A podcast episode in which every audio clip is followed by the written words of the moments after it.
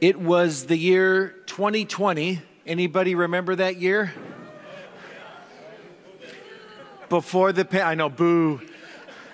Before the pandemic, I was blessed to go on a trip to Africa to Kenya with a mission organization. And as a part of that trip, we got to do a safari in the Masai Mara. And if you know anything about that, the Lion King movie that they made, the remake, uh, the pictures that they showed was that setting. The Masai Mara is the cliff that looks down into the incredible valley. There's elephants and there's giraffe wandering wild. There's alligators in the rivers and hippos and just every imaginable animal that you could think of when you think of Africa. But one of the animals there is a tiny little thing called an impala. You, know, you guys probably think of the big car, but there's a little animal about 30 inches high that's an impala, and impalas are incredible animals. They can jump 10 feet up in the air, and they can jump 30 feet in one single leap. They can run 50 to 55 miles an hour, which is faster than the top speed of a lion that might be chasing them. But with all those incredible skills, if you want to go to see an impala, you can simply go to the zoo where they erect a three foot barrier that they can't see past, and the impalas will not jump out of the enclosure. The reason is they won't jump when they can't see where they're going to land. They have what I would like to call self limiting thoughts. They don't know where they're going to go, so they limit their ability to jump. Do you know who doesn't have self limiting thoughts? Toddlers, right? Toddlers, if there's a drawer in the kitchen they want to play with, they will open that drawer, even if it's the knife drawer. Uh, a toddler, if they're playing and they're too busy to go to the bathroom, they just do a doo doo in their pants.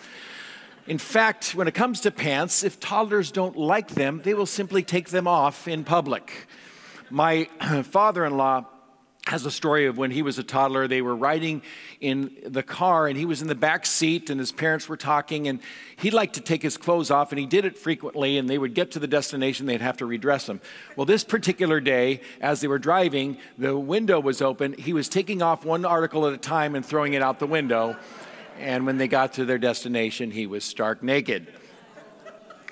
What is hilarious with toddlers will, will get you and me arrested toddlers don't have self limiting thoughts. And we do accumulate self limiting thoughts as we grow. We, we get them from the culture, maybe from the family that we're in, maybe from experiences we've had. Trauma sometimes gives us self limiting thoughts. And those self limiting thoughts can hurt us because there's far more in life that I believe God wants for us than sometimes we will believe for ourselves. You might have some self limiting thoughts. You might have some behaviors that will identify that you have them. And one of them is a lack of motivation.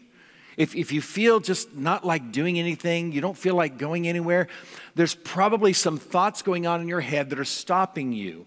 If you're depressed, you may feel like there's a cloud falling over you. And I know there's other reasons for depression, but a lot of times they are accompanied by self limiting thoughts.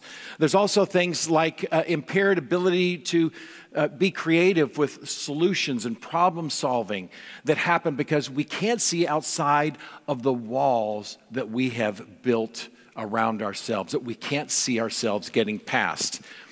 And we're going to talk about that this morning because I believe that some of the things that we believe are keeping us from leaving a legacy. You see, God has not just brought us here to live this life and to move on to the next, but He has called us to leave a legacy. We can read about this in Proverbs. Proverbs 13 22 says this A good person leaves an inheritance for their children's children, but a sinner's wealth is stored up for the righteous. And you can see two different mindsets there. One mindset is, is one that is not self focused, it's, it's thinking of others. And the, the second mindset really is self focused. So we can do one of two things. We can either give up or we can store up, but we can't do both. And when we give up, we can begin to see what God can do with what we give up. Now, you might say, well, I don't have a lot of money, as Pastor Chris was talking about money earlier, uh, but it's not just physical wealth that God calls us to give us. Certainly that will leave a legacy, but there's far more. We can read about this in 1 Timothy 6 6 to 8 it says this Yet true godliness with contentment is itself great what? It's great wealth. So there's a wealth that's not just tied to finances. After all, we brought nothing in with us when we came into this world, and we can't take anything with us when we leave it. So if we have enough food and clothing, let us be content. That's a scripture about contentment, but it, it, ties in the fact that there is a wealth that we have that's going to outlast us that we can give to others if we're living godly lives. I had a pastor one time say this, and it rings in my head to this day. He said, If our church was to disappear from our community, would the community notice it? That kind of haunts me if you think about it. If this church disappeared tomorrow, would anybody in the community notice it, that it was gone? You see, if the answer to that, friends, is no, or if the answer is I'm not sure, then we have work to do. And I believe God has got a message for us today. I think the schools in the future, because of this church, are going to know we're here. I believe families in this community, because of this church, will know we are here. And I also believe even the business community, people that are in need in this community, will know that Summit Church is here because of all of us and what we are doing for God that goes beyond what we're seeing today. Amen? All right.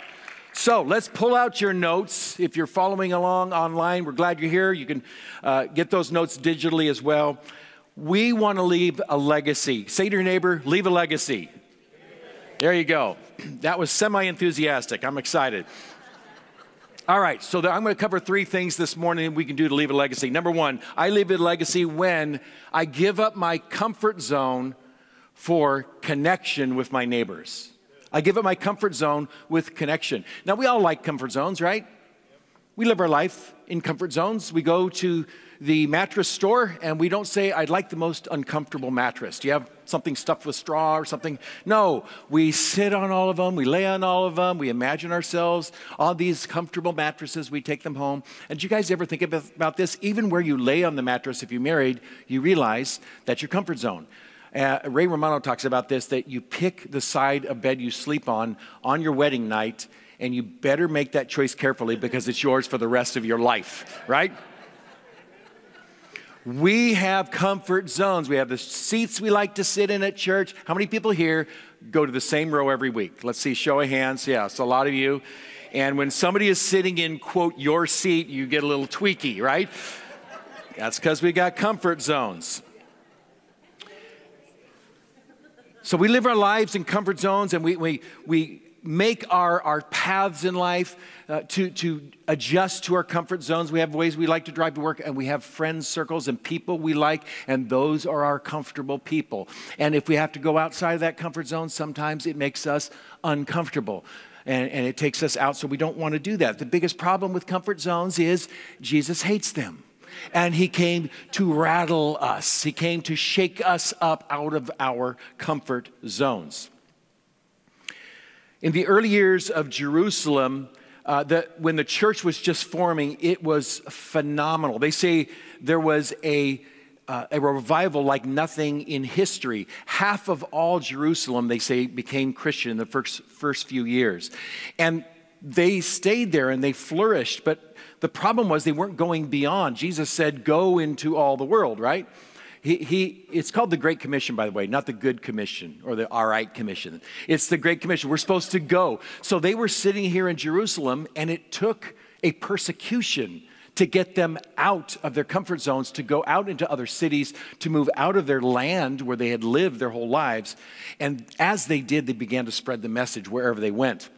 We read this in Luke chapter 14 verses 12 through 14. It says, Then he turned to his host. When you put a luncheon on a luncheon or a banquet, he said, Don't invite your friends, brothers, relatives, and rich neighbors, for they will invite you back, and that will be your only reward. For some of you, you think family at Thanksgiving, this is actually good. You like that, right?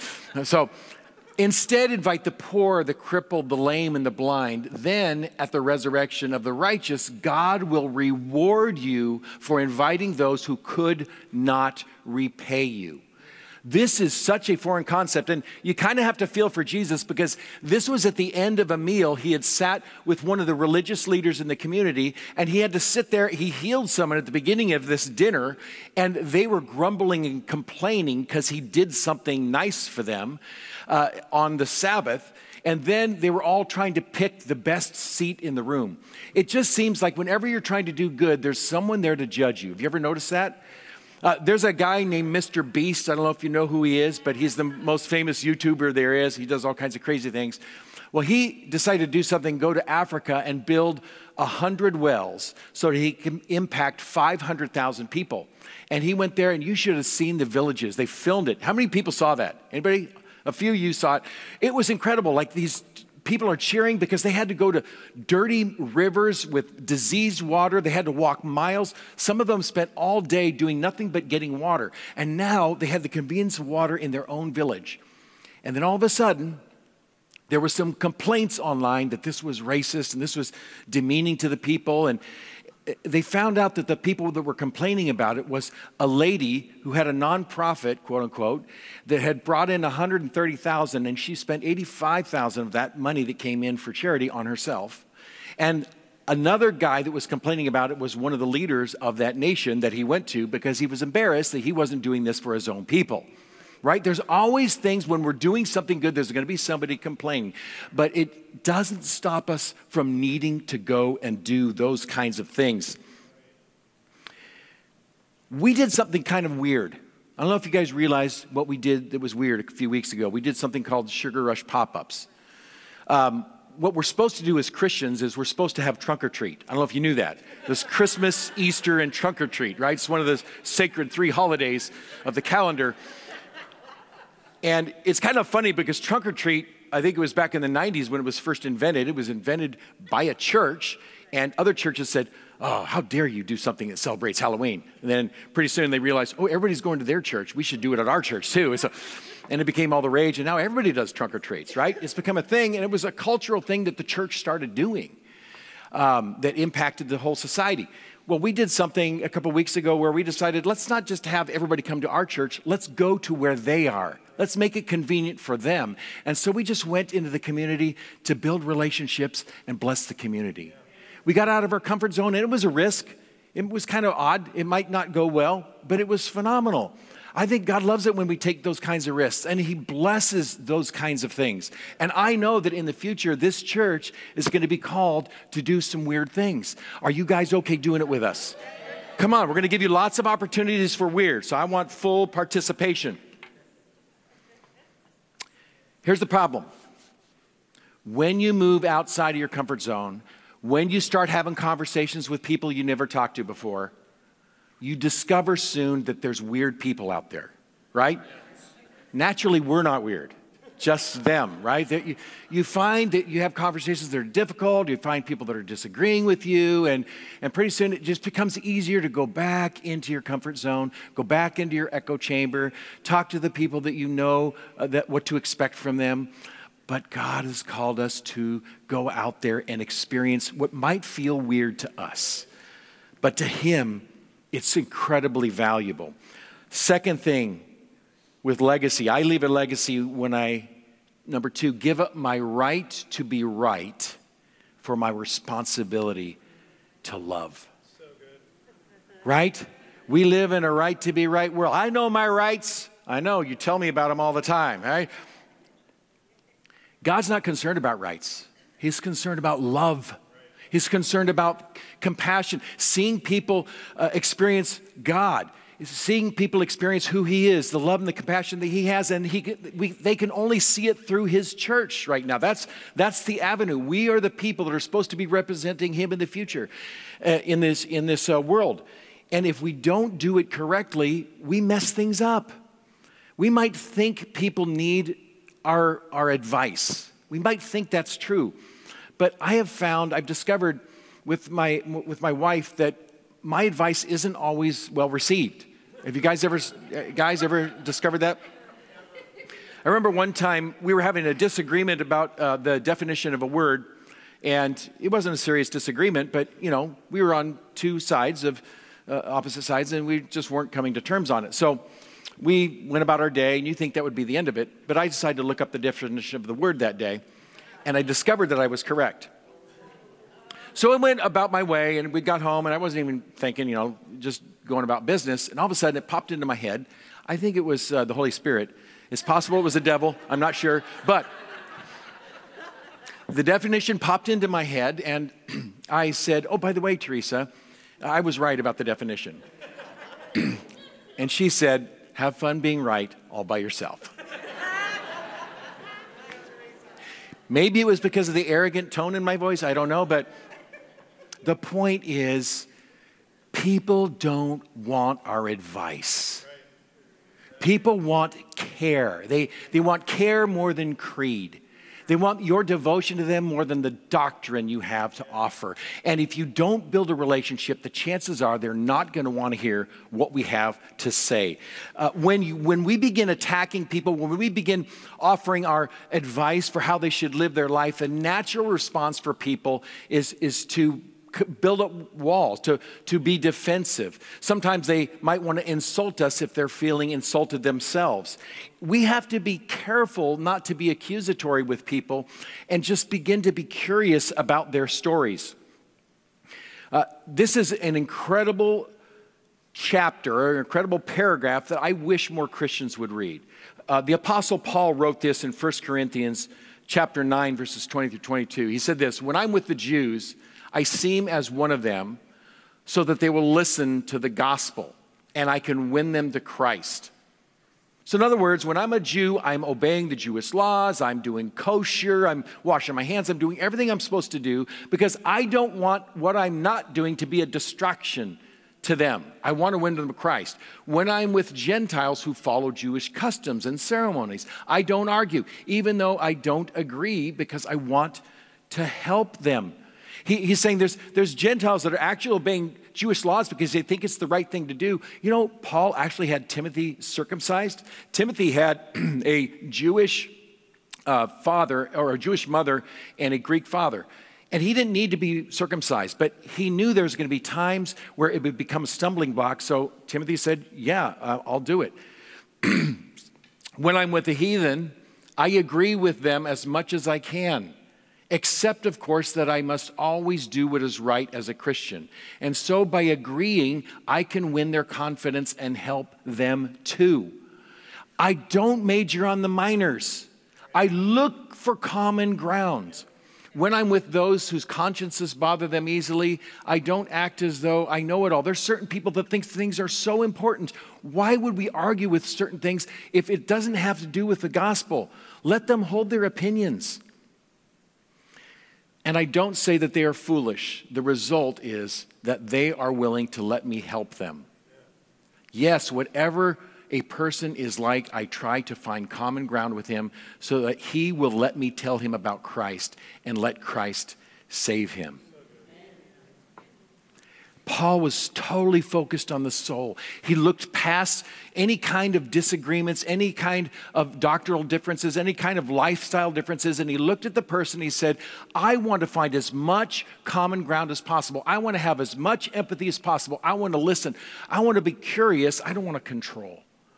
And as a result, he was hugely influential with people.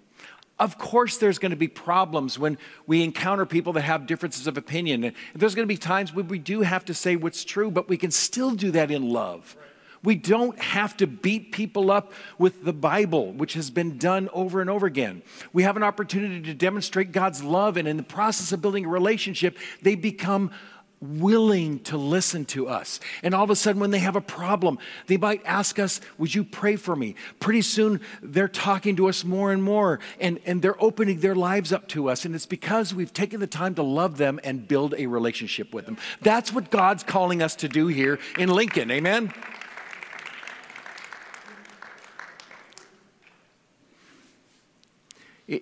Here's some questions you can ask people. I don't know if you ever thought about this, but when you're talking to somebody you've never talked to before, here's some things you can ask them. Hey, what are you super passionate about? What's, what's something you, you love or something you're really, um, that really stirs you? Or what kinds of things do you like to do? Like, what do you like to do around here? I mean, sometimes if you're new to an area, that's a great thing to ask somebody. Hey, I'm new to the area. What, what's fun? What's something fun to do around here? You can build relationship with people with so many different questions. Be curious about other people's lives. Ask them questions, not in a weird kind of light in the eye, you know, rapid fire. Just ask honest questions to get to know them. We have to learn how to talk to people, grace and truth. And third, to leave a legacy. I, I leave a legacy when I give up my feelings of security for my faith in God's promises.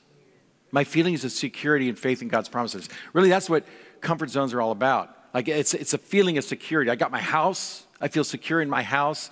Uh, I, I, feel secure in my job. I feel, feel secure with my friends. I feel secure with the amount of money I have in my bank account right now. If I had less, I might not feel as secure. I feel secure about the level of involvement I have with the church or the level of involvement I have with outreaches. And we stay in those comfort zones and we, we stay in those areas of security and we don't step out on faith and see God answer his promises to us. When we start doing those kinds of things, life gets exciting. One of the reasons so many people left the church over the last 20 or 30 years is because they said, I never see never saw God move in the church. People were doing church. They were just playing church, but they weren't seeing the move of God. The move of God happens when we begin to step out in faith and do things that are uncomfortable to us, but we know the Holy Spirit is calling us to do. Then all of a sudden we see God step in and do something, and then we get more confidence and we do something else. We see God step in and do something, and it happens and it gets bigger and bigger, and pretty soon we can't believe what God has done. It goes beyond our ability to understand.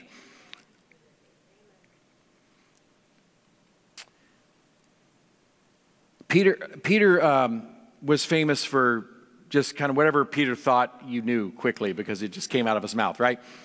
Um, and there was one time when Peter said something to Jesus, but it, it was right after a long, uh, it, was a long list of things that Jesus had been doing in, in, Mark chapter 10. So Jesus had had an encounter with someone who was uh, a wealthy man and Jesus has been talking to that wealthy man. And the wealthy man said, What does it take to get to heaven? And, and so he was kind of going through all the list of things that you obey the Ten Commandments and all that.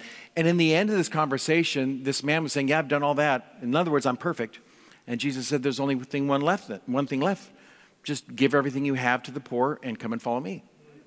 And it says the man went away sad because he owned a lot. He, he had a lot of wealth. And Jesus goes on to talk about it's harder for a rich person to enter heaven than it is a camel to go through the eye of a needle. He has this long conversation. And so that's the context that Peter says this. Let's read it together. Mark chapter 10 says this Peter spoke up, We have left everything to follow you. Truly, I tell you, Jesus replied, no one who has left home or brothers or sisters or mother or father or children that's good for some of you who have teenagers, right? So I'm just kidding. Sorry. Uh, or fields for me and the gospel will fail to receive a hundred times as much in this present age. Homes, brothers, sisters, mothers, children, and fields, along with persecutions, and in the age to come, eternal life. But many who are first will be last, and the last will be first. When Peter asked this question, you might read it at first like, well, I've left everything. He wasn't bragging about it. Peter was doing what we all do when we're out of our comfort zones. We made a commitment to give more. All of a sudden, we think, oh, I did, I did something stupid. I'm giving more. Something bad's going to happen because I did this. I committed to something. I don't know if I'm going to be able to follow this through. I, reached out to someone, I, I might look like a fool. We begin to question when we step out of our comfort zones, and that's what Peter's doing right here. He's seen all these ha- things happening, and he's starting to think, Did I make the right decision here following Jesus? And Jesus reassures him. He's giving him his promise Peter, you think you're giving something up. You're not, you're gaining. You're gaining. The person you saw just walk away is the one that's not gaining. He's holding on to everything he's had, his comfort zone, his, his worldly treasure. He's holding on to it and he's losing so much. Because when you give to me, I can do incredible things and I will. I have a promise to you. That's what changed Peter's life. He was committed to Jesus, a hundred percent. And some of us need to take a step of faith this morning because there's things we're holding back. We, we're holding back finances, we're holding back getting involved in ministry. Honestly, we have this thing coming up, She Gives. This is a ministry that it's fun for ladies to come together. It's fun to hear a great conversation, a great talk that they have, a guest speaker speaking. But there's ministries that this is supporting that is literally going to change women's lives for the rest of their lives and for eternity. It's not a small matter, it's a big deal. And if you can at all go to this, you should get together with the other ladies of this church and see lives literally transformed because of your commitment to do something that might be a little uncomfortable for you. Amen?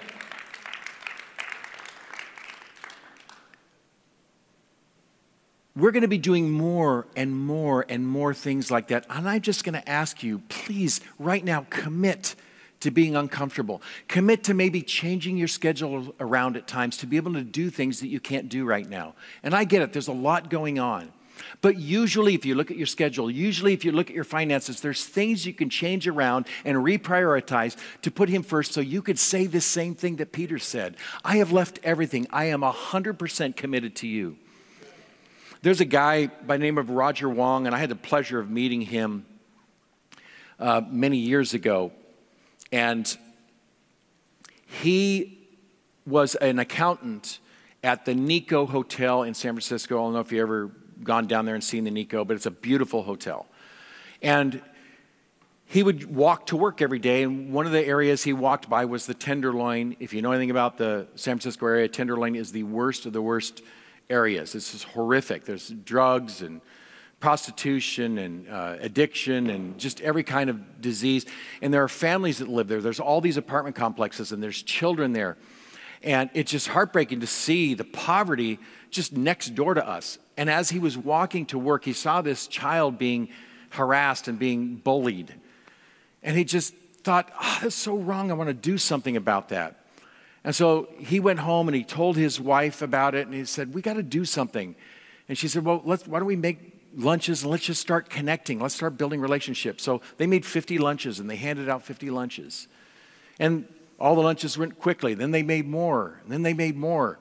And pretty soon, he was spending so much time getting to know the people in this community and talking to the kids as he went to work. And he almost didn't have time to do his job. So he asked uh, uh, some, some other people to come in and help him, some people from his church. And he got more people involved in serving in this area and, and more people and more people. And pretty soon, this ministry became so massive that he didn't have the time to do it and his job. And so he went to, at this point, a board of people he had arranged.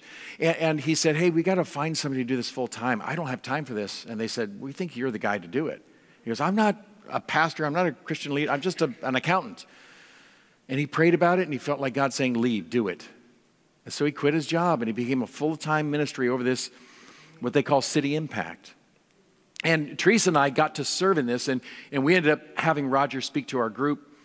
Uh, and, and we were having dinner with Roger, and he had a team of young people with him that he was discipling. They went everywhere he went, and they were listening to everything he heard. And as, as we were talking, I said, How did you do these things? He said, Dan, I just kept seeing needs, and, and I was desperate. And I just would plead with God, Please, God, help. Please, God, I need you. And he would deliver. And then I would something else would happen. I would pray and God would deliver again. He said one time they had put the word out they're going to have a big banquet, just like Jesus said to do, with everybody in the community, anybody who wanted to come. And they just asked people, please RSVP. They had like 2,000 RSVPs. They had nothing close to being able to feed that many. Somebody came in that was supposed to be doing the food. They said, We're in trouble. We don't have anything close to 2,000 meals for everybody. And so they just said, We need to pray. So they got on their knees and prayed, pleaded with God, God, please help us. We don't want to turn people away. A couple hours later, the phone rang. It was Trader Joe's. Trader Joe's said, Hey, I, we know you guys have a thing you do with where you feed the homeless and the poor and uh, people in need, and our freezer's broke, and all our food's going to go bad. We're just wondering if, if you would be able to take it. He said, Yeah. So they gave them thousands of dollars worth of meat and food, and they were able to cook and feed everybody, and they had leftovers. Almost sounds like a loaves and fishes story, right? That's what happens when we start stepping out of faith in faith. That's what happens when we become a little uncomfortable and we have a conversation with somebody and we have the right heart and God puts us in the right place. He begins to use us. Friends, I believe God wants in this next season to use us to reach this community and beyond. I really believe that. And we're going to be hearing in the coming weeks some of the ways He's going to be able to do that. I'm going to leave you with this final verse in Matthew Jesus says this don't store up treasures here on earth where they can erode away or may be stolen. Store them in heaven where they will never lose their value and are safe from thieves. If your profits are in heaven, your heart will be there too. You see, our hearts tend to follow where we're putting our efforts, where we're putting our finances. And I, I, started the message saying we can either give up or store up. And the way we store up in heaven is we give it up here. We give it up here. We, that's what creates a legacy. When we're not around anymore, we can have people that were impacted by our ministry because of what we gave financially, because what we gave of our time and our talent and our treasure. And I believe God has called us to that today. You know, my, my life was changed because of people that poured into me. Uh, I, I don't know if I've told everybody this story, but I came to Christ by reading a Bible. And the guy that gave me the Bible was going door to door to new houses, and I was a new house in the area. And he said, Do you have a church? And I never went to church. I was Hindu and so I said, No, I don't have a Bible. I don't go to church. We had kind of an awkward conversation, like you might expect. Like I didn't want him pushing his religion on me. But he left the, the Bible there. So I started reading it. And the words of Jesus just touched my heart. I knew it was true. And as a result of reading that Bible, it was a New Testament, as a result of reading that, I knew I just was drawn to him, but I didn't know what to do next. And so was, there was a weird guy at work named Juan, and Juan would always sing hymns, and Juan read his Bible at lunch, that made him really weird, right? But I knew he was a Christian, so I went up to him and I asked him how you become a Christian. He told me, and so I accepted Christ, and I, I ended up finding a church. And I remember talking to somebody about this testimony once, and I said, "Man, I wish I could meet that guy." His name was uh, oh, I didn't know his name yet, but I said I wish I could meet this, this guy. And this person said, Was he Lutheran? I said, Yeah, he was Lutheran. He goes, I know him. His name's Ralph. I said, Oh my gosh, I would love to meet Ralph. And so they arranged for me to meet Ralph, and I met him. this was years later. And when I met Ralph, I said, I don't know if you remember me, but you gave me a Bible once. He goes, Yeah, you slammed the door in my face, right? Yes, that was me. And I said, What you did changed my life. You see, Ralph left a legacy. Here's the thing that Ralph said He said, Oh my gosh, I'm so glad you came. I was about to stop doing it. I didn't think it was doing any good. Sometimes when we're doing things for the Lord, we may not realize we're leaving a legacy until we see Him in the future someday. But trust me, friends, we can trust His promises when we put our faith in Him, when we get out of our comfort zones, when we put our security in Him and not what we have in the here and now, He does incredible things. Amen? Amen? Let's pray together. Heavenly Father, oh Lord, we all have walls of just walls of, of limited thinking that maybe we have had because of past experiences in church or negative experiences we've had with people or just even our upbringing. And it's natural for us to look to take care of ourselves because we feel like no one else will. But Lord, I hope we know more than ever this morning that you always care for us. You're always looking out for us. And the things we experience in this life are just temporary. And we have an opportunity right now to invest in eternity.